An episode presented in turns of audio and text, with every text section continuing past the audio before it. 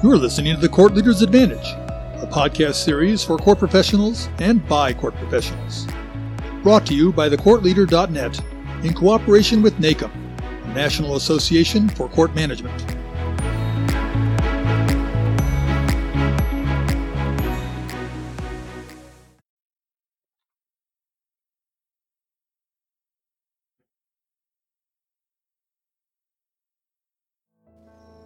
Courts are now in the midst of reopening, yet the coronavirus is still very much with us.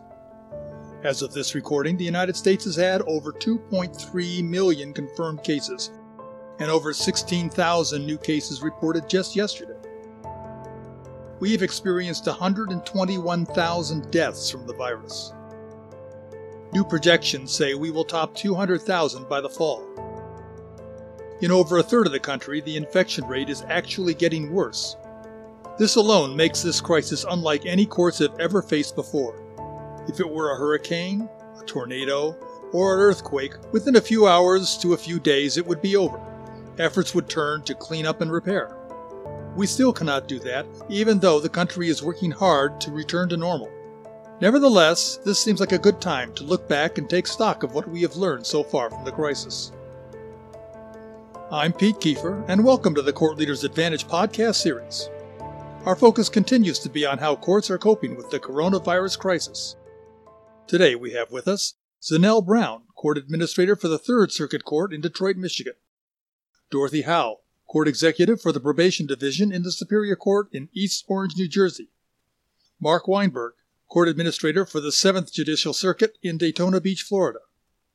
Angie Van Scoik, Court Administrator with the Municipal Court in Breckenridge, Colorado. Liz Rambo, Trial Court Administrator for the Lane County Circuit Court in Eugene, Oregon. Mike Roddy, Court Executive Officer for the Superior Court in San Diego, California. And Rick Pierce with the Pennsylvania Administrative Office of the Courts. I appreciate all of you joining today's podcast. So, after more than three months of managing through the coronavirus crisis, what would you now add or change to your continuity of operations plan? Zenell, what would you add or change to the Third Circuit Court's plan?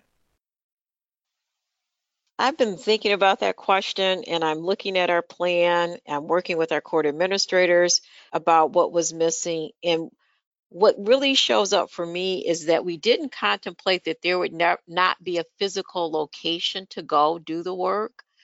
We either had identified that there would be other court campuses we could go to, other courts, or build a temporary place and make do. We never contemplated that the physical locale would be in people's homes. So we have to go back through the plan and look at that to see now that we've lived through it what things need to be added.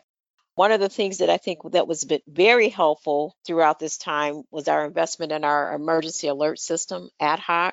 So it gave us a way to communicate with everyone quickly. You got it on your cell phone you got it on your work computer, your home phone, whatever the messages were that we needed to relay. So I think we did fine as far as communications. It was just that piece of not having that physical place to land, I think, is a struggle. And we're go- going to have to go back through our plan to look at that. What if we do have to, again, retreat back into the homes as a workspace? Rick, how about the plans in the Pennsylvania courts? This is a great question, and I think part of my comments will definitely echo what Zenell just said. Uh, I'd like to just point out what we've done in Pennsylvania from the outset and review how we got here. Back in 2005, which I know was a while ago, 15 years ago, Pennsylvania started to look at establishing a continuity of operations plan. It was based upon the a model that was put forward by the National Center for State Courts. And at that time, the big fear across the globe was avian flu, H5N1. And that was the greatest fear that we were going to have a pandemic. Of course, it never materialized because it was very difficult to transfer from, from bird to human.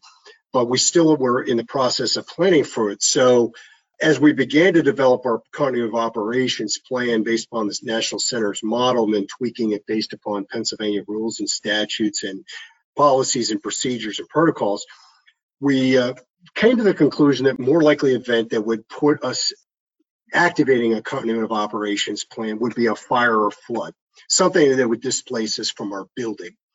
And so we think we were one of the first states, perhaps even the first state in the country, to promulgate a COOP foundation for all the trial courts in the state, and that it was mandated. And this was adopted in 2008. Now, like I said, we did not focus on a pandemic, but we'll fast forward ahead about a few years past 2008. And I was meeting on a tabletop exercise with a bunch of statewide officials from, from all three branches of government. We were explaining about the authority and the separation of powers and how we would work together but never envisioning a shutdown of courts to exceed two or three weeks. And this was even coming from the Department of Health that said, hey, maybe we'll declare a shutdown. And of course, I had to step in and say, well, you know, you're going to have to get the Chief Justice of the Supreme Court will make that call. Obviously, they'll be working in concert, which they did do this time. But what has happened here, as Zenell just aptly stated, pandemic of this nature that we have had with COVID 19 is you really have no alternate facility because courts must operate remotely. All courts are closed. And that, encompasses all things done remotely, all facets, all hearings, the record, filing and retention of the record and recovery of that record. Everything must be done remotely. Nobody can get into a building, at least for at some period of time.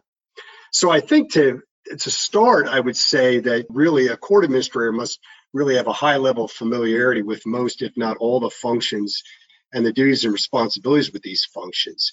I think that some of the things that we have found in our plans, obviously, you'd like to address a little bit more dealing with remote access and communication that are certainly at the outset. But what we have found more valuable than anything else was the planning process. I think the ability to set up and to have these connections, these relationships established uh, ahead of time, because when the, the crisis happens, this is not the time to be handing out your business card. But we have found that really in these instances, that emergencies of this nature, the resources can become scarce. And some of these most valuable resources are your manpower and the use of facility. And so we have to address them, obviously. But I would echo, in some respects, what Zenell just said and focus on communication and remote access. Mark, what would you add or change to the Seventh Judicial Circuit's plan?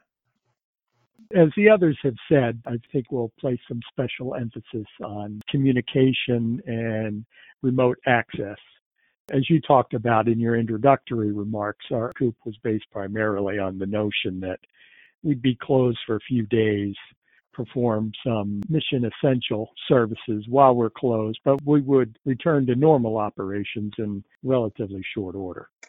Uh, of course, the pandemic has forced us to change our way of thinking on that. So uh, we'll go back and take a look at our plans and update them accordingly. I don't want to underestimate the value of ha- having a plan to help guide us when responding to whatever may come our way. But as those of my colleagues with military experience are fond of saying, plans are vitally important for preparation, but when the combat starts, nobody's looking at the plan for what to do next. Dorothy, what about your court in Newark? I would have to concur with the overall theme um, that has been stated for the need of establishing a concrete remote and virtual component of the continu- continuity um, operations plan. But I would also include that as a result of the current pandemic, we have identified those functions that are essential that can be done at home, and therefore they won't be returning to the office. So that leaves less folks that have to come into the building to perform those functions. I would also add that we should invest more and add it to our plan the remote technology that is required. We found that during the pandemic, a lot of staff don't have access at home. So we have looked into hotspots. We have looked into phones that could be part of equipment that's taken out based on the needs of whatever unit they're in. But like everyone else is saying, this is one of those learning experiences. And I think that the thing that resonates most with me is the need for technology and the need to have units that are prepared to work remotely going forward. Angie, how about the town of Breckenridge? Um, well, as I mentioned back when we began this series, I did not have a COOP to work off of. So the pandemic has definitely given me the opportunity and time to start creating one um, that's as comprehensive as I can get it to be uh, right now. I do plan to get into meetings with some others so it's you know more thorough than I can put together myself. But like others have said, just having the remote capabilities, like what would be needed, uh, having that technology available in the best way and best practices to put into place for if any type of emergency uh, comes up, that we would be able to have something put together. You know, like with Zenell, in terms of she mentioned locations to be able to have hold court um, as a possibility if something came up, and when you don't have that, you know, how do you make that happen? So like I said, just getting this created is is something that I have going on right now, and you know, it's been helpful to to know that it's something I should have in the first place. Liz, what would you add or change in the Lane County plan? The plans in Oregon's judicial districts are coordinated by the Security and Emergency Preparedness Office out of the State Court Administrator's Office. And so we're very fortunate to have that resource and we update them regularly in helping us update them and keep them up to date. But I have to say, we were asked as our security and emergency preparedness office began to realize that there was going to be a problem in mid to late February, they sent us out some new business assumptions and an appendix to put on our continuation plans for uh, specifically for this pandemic in 2020. And some of the new business assumptions were really great for example, face to face contact between judges and parties and sheriffs and others may be uh, limited or unavailable. And that was great. So we responded to these assumptions and did a quick update and appendix to our business continuity plans. But just like everyone else is saying, we didn't anticipate it lasting for so long, even when we first did these in uh, the first part of March. I think they were due like the first week in March. So, what we really need to put in the plan now is a recovery procedure for a long term pandemic situation specifically. Our recovery procedures for influenza were short term because they focused mainly on an influenza outbreak that would make staff unavailable for short periods of time where you'd be too short staffed. But this is a situation I think that um, none of us could have imagined at the time. So going back and getting some of those long-term recovery procedures in place that everyone's talking about, whether it's teleworking, long-term communications in particular. I noticed that our emergency alert system that we were using only text messaged to all of our employees, which is fine if you just need to say don't come to work, but it's not so fine when you need to do things like share uh, massive amounts of information. So we had to quickly do things like gather everyone's email into that system, their personal email, which we had hesitated to do before just for their own privacy. So it has been a huge learning curve, and I can see, frankly, an overhaul of our business continuity plan from start to finish to incorporate the changes where they need to go. So that'll be a, a lot of work, but good work now that we're learning. Mike, how about the San Diego Superior Courts plan? Well, interestingly enough, in 2007, we had a major wildfire here in San Diego, which required us to shut down the entire system for one week. And we learned so much from that experience. Essentially, all facilities, all activities, all the employees uh, were closed. And so our continuity of operations plan really was based on that experience. The one thing that that plan did not do, though, is to take us through a two or three month closure. And the conditions are very different for both of those events. After one week, we could recover relatively quickly. We could get matters rescheduled, and in very short order, we were back in operation. With this experience and what we're going to be facing going forward, and this has already been discussed as well, is the recovery process you know, we estimate here in San Diego we have something on the magnitude of 1,600 pending criminal trials that need to be done. How are we going to do that? And so, you know, the one thing our continuity of operations plan going forward will look at is a short term closure and a long term closure. Because once you get into that longer term event, you've got to start looking at alternative processes to the traditional in person proceedings And you've seen us throw across the country lots of technology very quickly to try and at least get some number of hearings or processes underway, knowing that you're going to be closed for weeks or months. Technology has now become a very important part of continuity of operations planning. How can you establish or reestablish operations from home or from remote locations? Those are capabilities that were much more limited in 2007 for us. And maybe even going forward, we may see court activities that are no longer done exclusively in the courthouse, where the employees can work from home and or the public can access court without personally coming to, down to the building. So, echoing many of the comments from others, we actually had a COOP plan that envisioned us being closed for a week.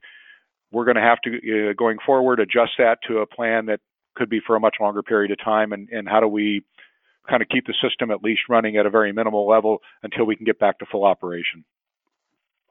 Rick, what would you change or add to the emergency operations response plans in the Pennsylvania courts?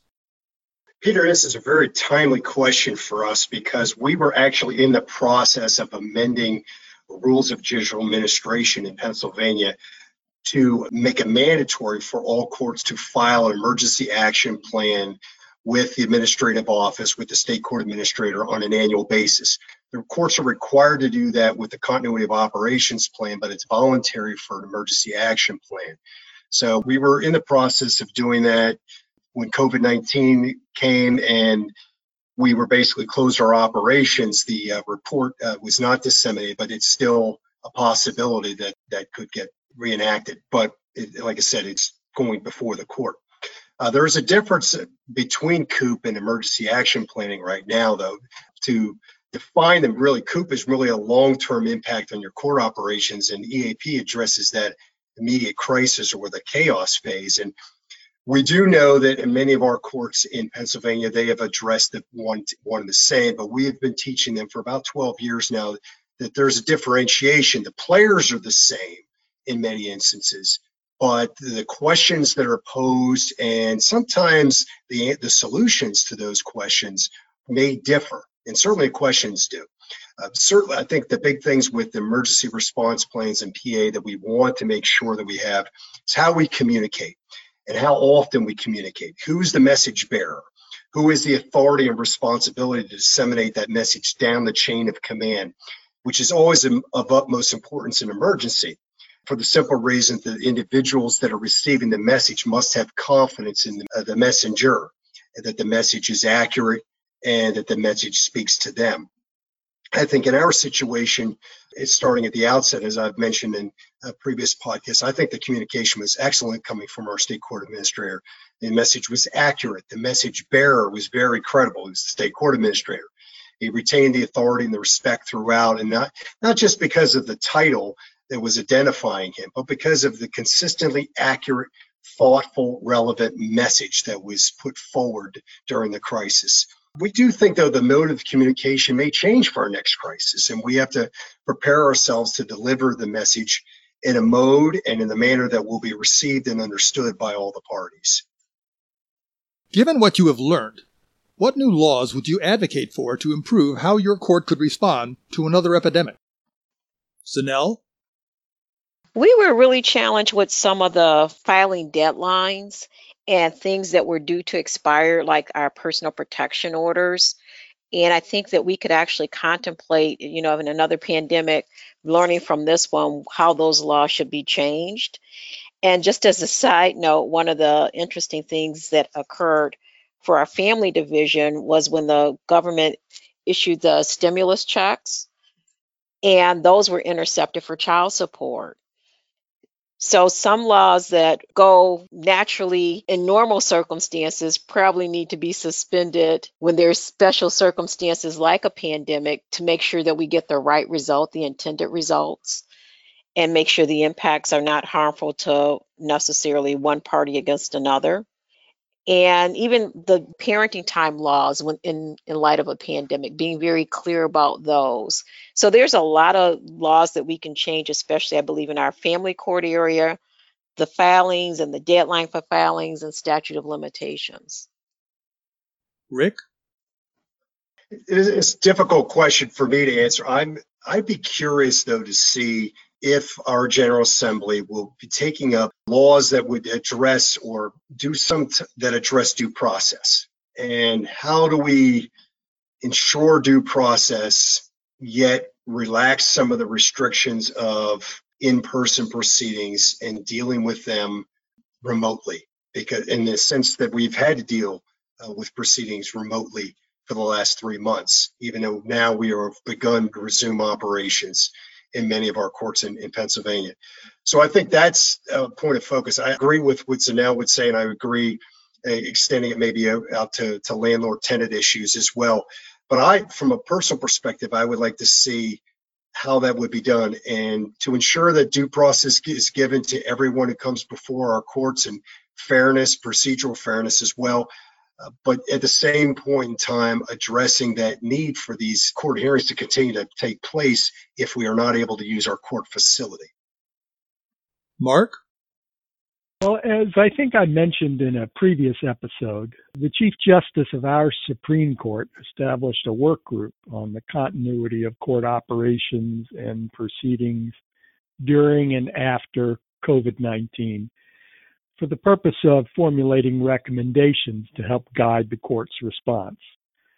He recently extended the term of this work group until December 31st to, among other things, propose statutory and rule changes for the Supreme Court's consideration. So I think I'd defer to the work group to answer that question. Dorothy? I would uh, concur with what has already been stated, but one of the areas that has alarmed me the most is in our family court with the domestic violence restraining orders. We had lots of victims that reported to the courts because our current process asks that you only go to your municipality if it's after hours. So I would hope that the law would be expanded to include that during a pandemic, the possibility of filing for those orders could go directly to the municipalities, regardless of the time. Also, I think that although we expanded the laws that give us when and how we could file for unemployment or use of sick leave, I think that should also include how that should be used during a pandemic so that those who are affected, whether directly or caregivers or parents, will be able to use those sources as a means of income during the pandemic as well. Angie? Uh, being a municipal court, uh, there's, and granted, the state laws and such uh, do kind of govern how we operate, but at the same time, I don't think there's a whole lot I could add um, to than what everyone else has already mentioned um, just being able to to have the ability to have things in place to make a due process work in the time it's needed to work. You know, most of my cases are traffic and code violations, so there's not a whole lot of laws that would change how we run. Liz? So, as you know, in Oregon, one of the things we're struggling with is our constitutional and statutory rights to a trial that have only limited amounts of waiver of the timeline. And, and what we're learning through this is that, as we've all just been talking about, the timelines are extraordinary. So, Oregon's Chief Justice has already undertaken to put into a special session that is upcoming in the next month or so some draft legislation to authorize the Chief Justice to extend certain time to trial requirements with uh, findings of good cause um, and authorizing presiding judges to, to do those extensions if, if absolutely necessary in emergency closure situations in particular. If Oregon had not reopened in phase one in the last few weeks, our undertaking these jury trials uh, would be uh, very difficult, if not impossible. And so that draft legislation is ready, all ready to go. But in the future, I can see the Chief Justice potentially getting some more general authorization to extend timelines and filing timelines when the governor designates or declares an emergency of some duration in the state so that we don't have to go back and um, do the specific incident specific statutory revisions that we're talking about in the situation we're up against right now. So that's what I understand the plans to be so far in Oregon. Mike, how about in California? I think echoing many of the earlier comments, what you're going to see here in California is there's already legislation pending, which would give much broader powers to the Chief Justice. Right now in California, we have a very decentralized system. And so essentially, you had 58 counties requesting 58 times for relief in various scenarios, which had to have driven the chief wild, you know, without the number and volume, and they're only good for a limited number of days. And so you're uh, we're on the cusp of legislation which would give the chief broader powers to approach issues from a statewide perspective and to make it a bit more uniform than what we currently see today, which is people in opening and closing and doing things at different dates and different times. In addition, I think we're going to be seeing some legislation come out that deals with due process issues, which of course have been a real problem given the length of the closures. You're going to see changes in family law, how restraining orders, unlawful detainers. I mean, there's still so much that's going to come out of this as constituencies get to the legislators to talk about the practical impacts of essentially not having a functioning court system for some period of time and what steps can we take to provide some modicum of access in the event of another pandemic. What new court policies, court rules, or procedures do you plan to put in place to prepare for a future pandemic? Zenell? It's our hope that we will have our e-filing system up in all of our divisions. We did a makeshift e-filing process for our PPOs. And like Dorothy was saying, that is, you know, a major area of concern when you're talking about the personal protective orders. We're also going to do something with training for our leaders. Some of our leaders are very new and I think this was very frightening to them how to juggle everything and still try to make sure the court's needs are met. So, to definitely do a debrief and some training with the various leaders in the courts. And to then debrief and to make sure that we hit the spots. Like I said, I know we had some of the technologies, but did we do communications as well as we could have and should have to get feedback from others who are involved, to look at places where we've implemented the technology to see if we've improved some of the systems, some of the things that we can adapt going forward. We're still working on that whole jury services issue. So there's a lot to be had as far as a post-mortem and a discussion, and looking forward to that. Rick? You know, I, I hope that some things will take place, some changes will be taking place, and that there will be a, an after action report, so to speak, on what has taken place during the pandemic and that some changes will become permanent. I think some of the relaxation on restrictions of our advanced communication technology, your remote access, in fact, even promoting its use. I like to see a quicker response perhaps to our statute limitations and rule suspensions, although our Supreme Court was pretty fast on that. And as Zenell said earlier, I'd like to see perhaps maybe a e-filing for all of our jurisdictions. Many of our larger courts do have it, but not certainly not all of them. The one thing that I would say about court policies and court rules and procedures, they are generally written in broad language, but sometimes they can be a bit restrictive. And that does make it a challenge, uh, especially in a situation where we're in with a pandemic or any kind of court closure where you're activating something like an emergency response or continuity of operations where you need to be flexible. I think one of the things that we have learned was the planning process was vital, as Mark alluded to earlier. Even if all the questions were not necessarily answered in the plan and the planning, you know, the plan itself could be rendered somewhat useless at, during some of the points in time in the crisis.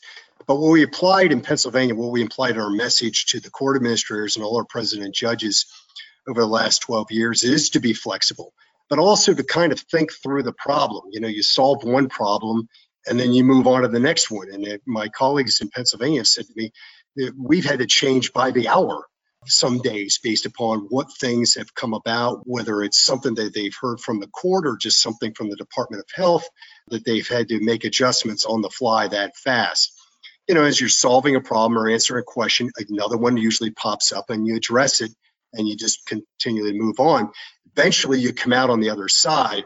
I will say that in regards to just a little bit of props for my colleagues uh, here in, in the Commonwealth and always across the country too. I'm proud, but I'm not surprised, but I'm really proud of how court administrators and, and especially my fellow panelists who have thought through these issues. They've thought through the problems and they've made our courts better prepared not only for another pandemic or emergency, but just for the next challenge that arises as we move forward into the future. Mark? Well, in terms of local policies or procedures, I, I think we'll, uh, when when this is done, take a step back and take a look at things like, you know, our remote work policies, and do we need to have differences in whether or not the employee is requesting work from home or if the court is mandating work from home and whatever changes may result from that. We'll also take a look at our means of communication. I think the way uh, Liz had mentioned earlier, having multiple contact points for each of the employees is something we'll definitely take a look at. One of the other things we just just recently came to mind is, you know, one of our policy has been you're sick, stay home. Well, now it's morphed into if you think you might be sick, stay home. Or if you're awaiting a test result, stay home. So I think some of those internal procedures will also be taking a look at revising. Dorothy? Uh, here in New Jersey, we are entering into the phase two of reintegrating staff back into the office. And as a result, the first thing that we had to do was to create some sort of training by way of a webinar that would explain to staff what that meant and also answer some of their concerns as, as far as health or precautionary measures that would be put into place for their safety, distancing in the offices. And so one of the things that we talked about, and it's actually, this is our first day going back into the office, was a return to work mandatory webinar. And that training is tracked. And you have to have the training before you actually enter into the office.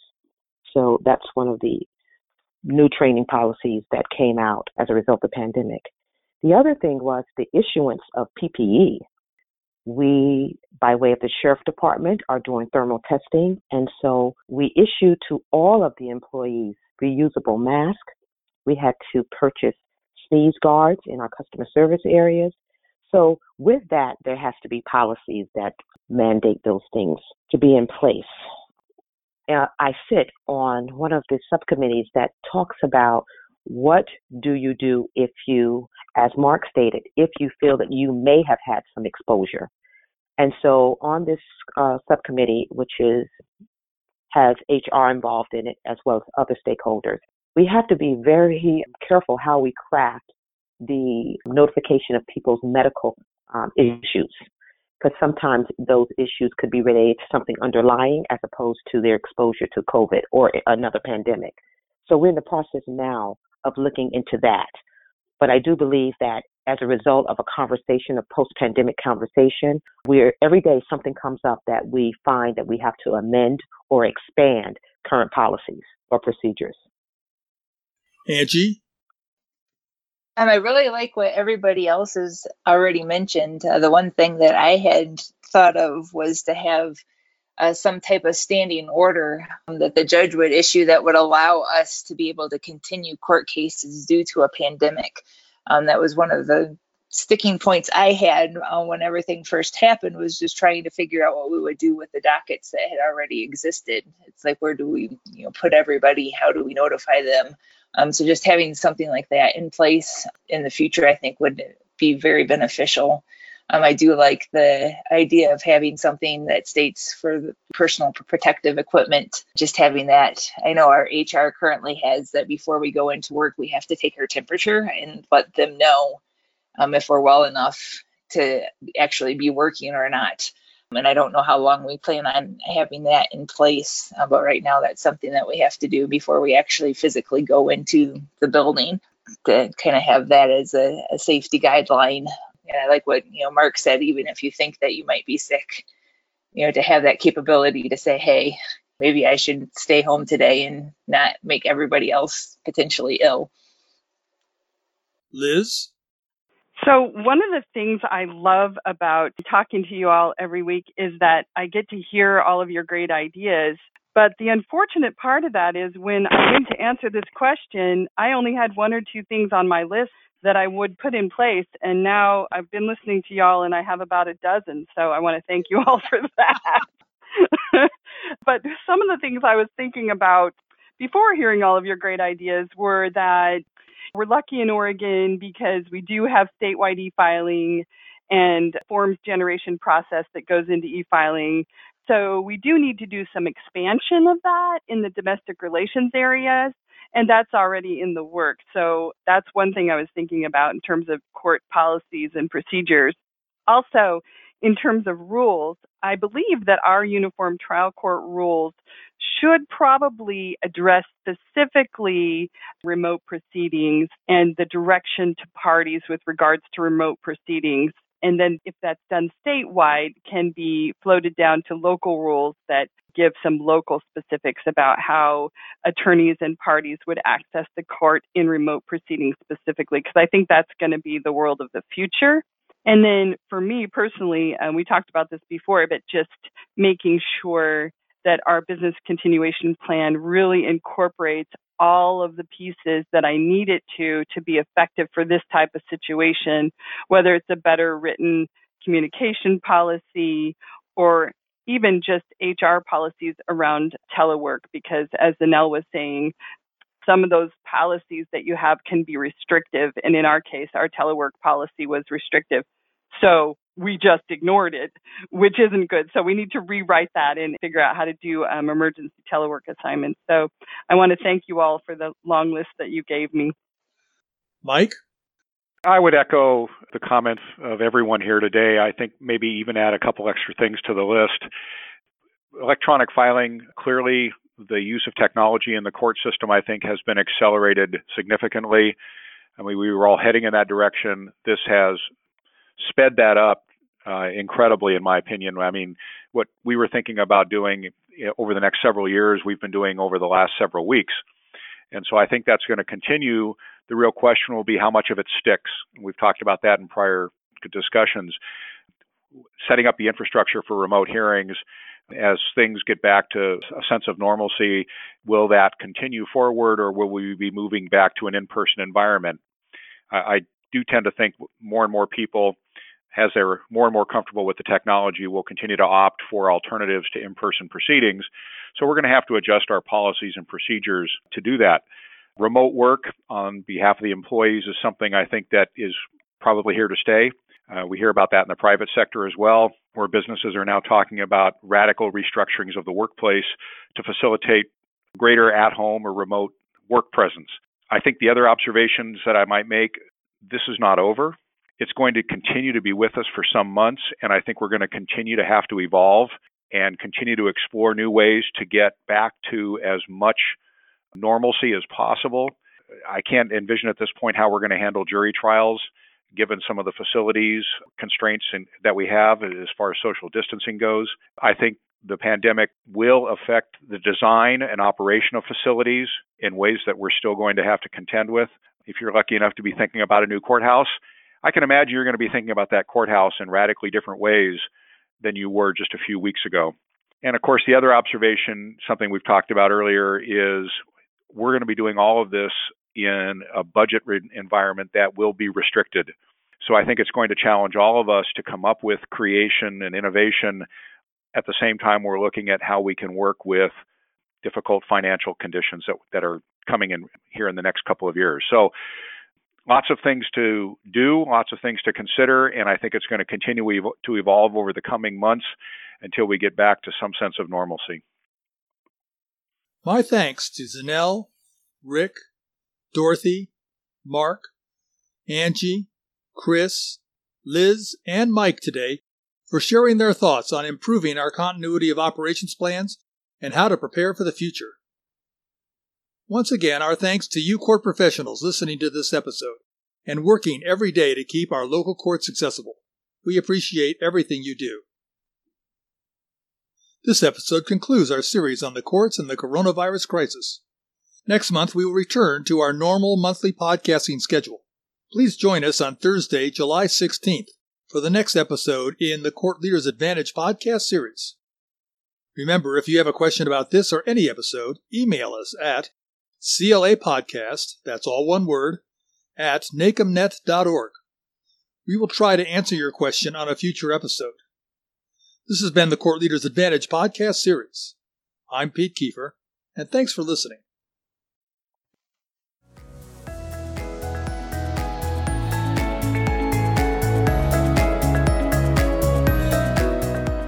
Thanks for joining us today. The Court Leaders Advantage is a regular podcast on courts and court administration. Today's episode will be available on our website, on Facebook, on iTunes, and on Twitter. If you have questions, comments, or ideas for future episodes, email us. Our address is CLA Podcast, that's all one word, at nacmnet.org. I'm Pete Kiefer, and on behalf of our guests, the Court Leader website, and the National Association for Court Management, have a great day. The views, information, and opinions expressed during this episode are solely those of the individual presenters. They do not necessarily represent the position of the National Association for Court Management.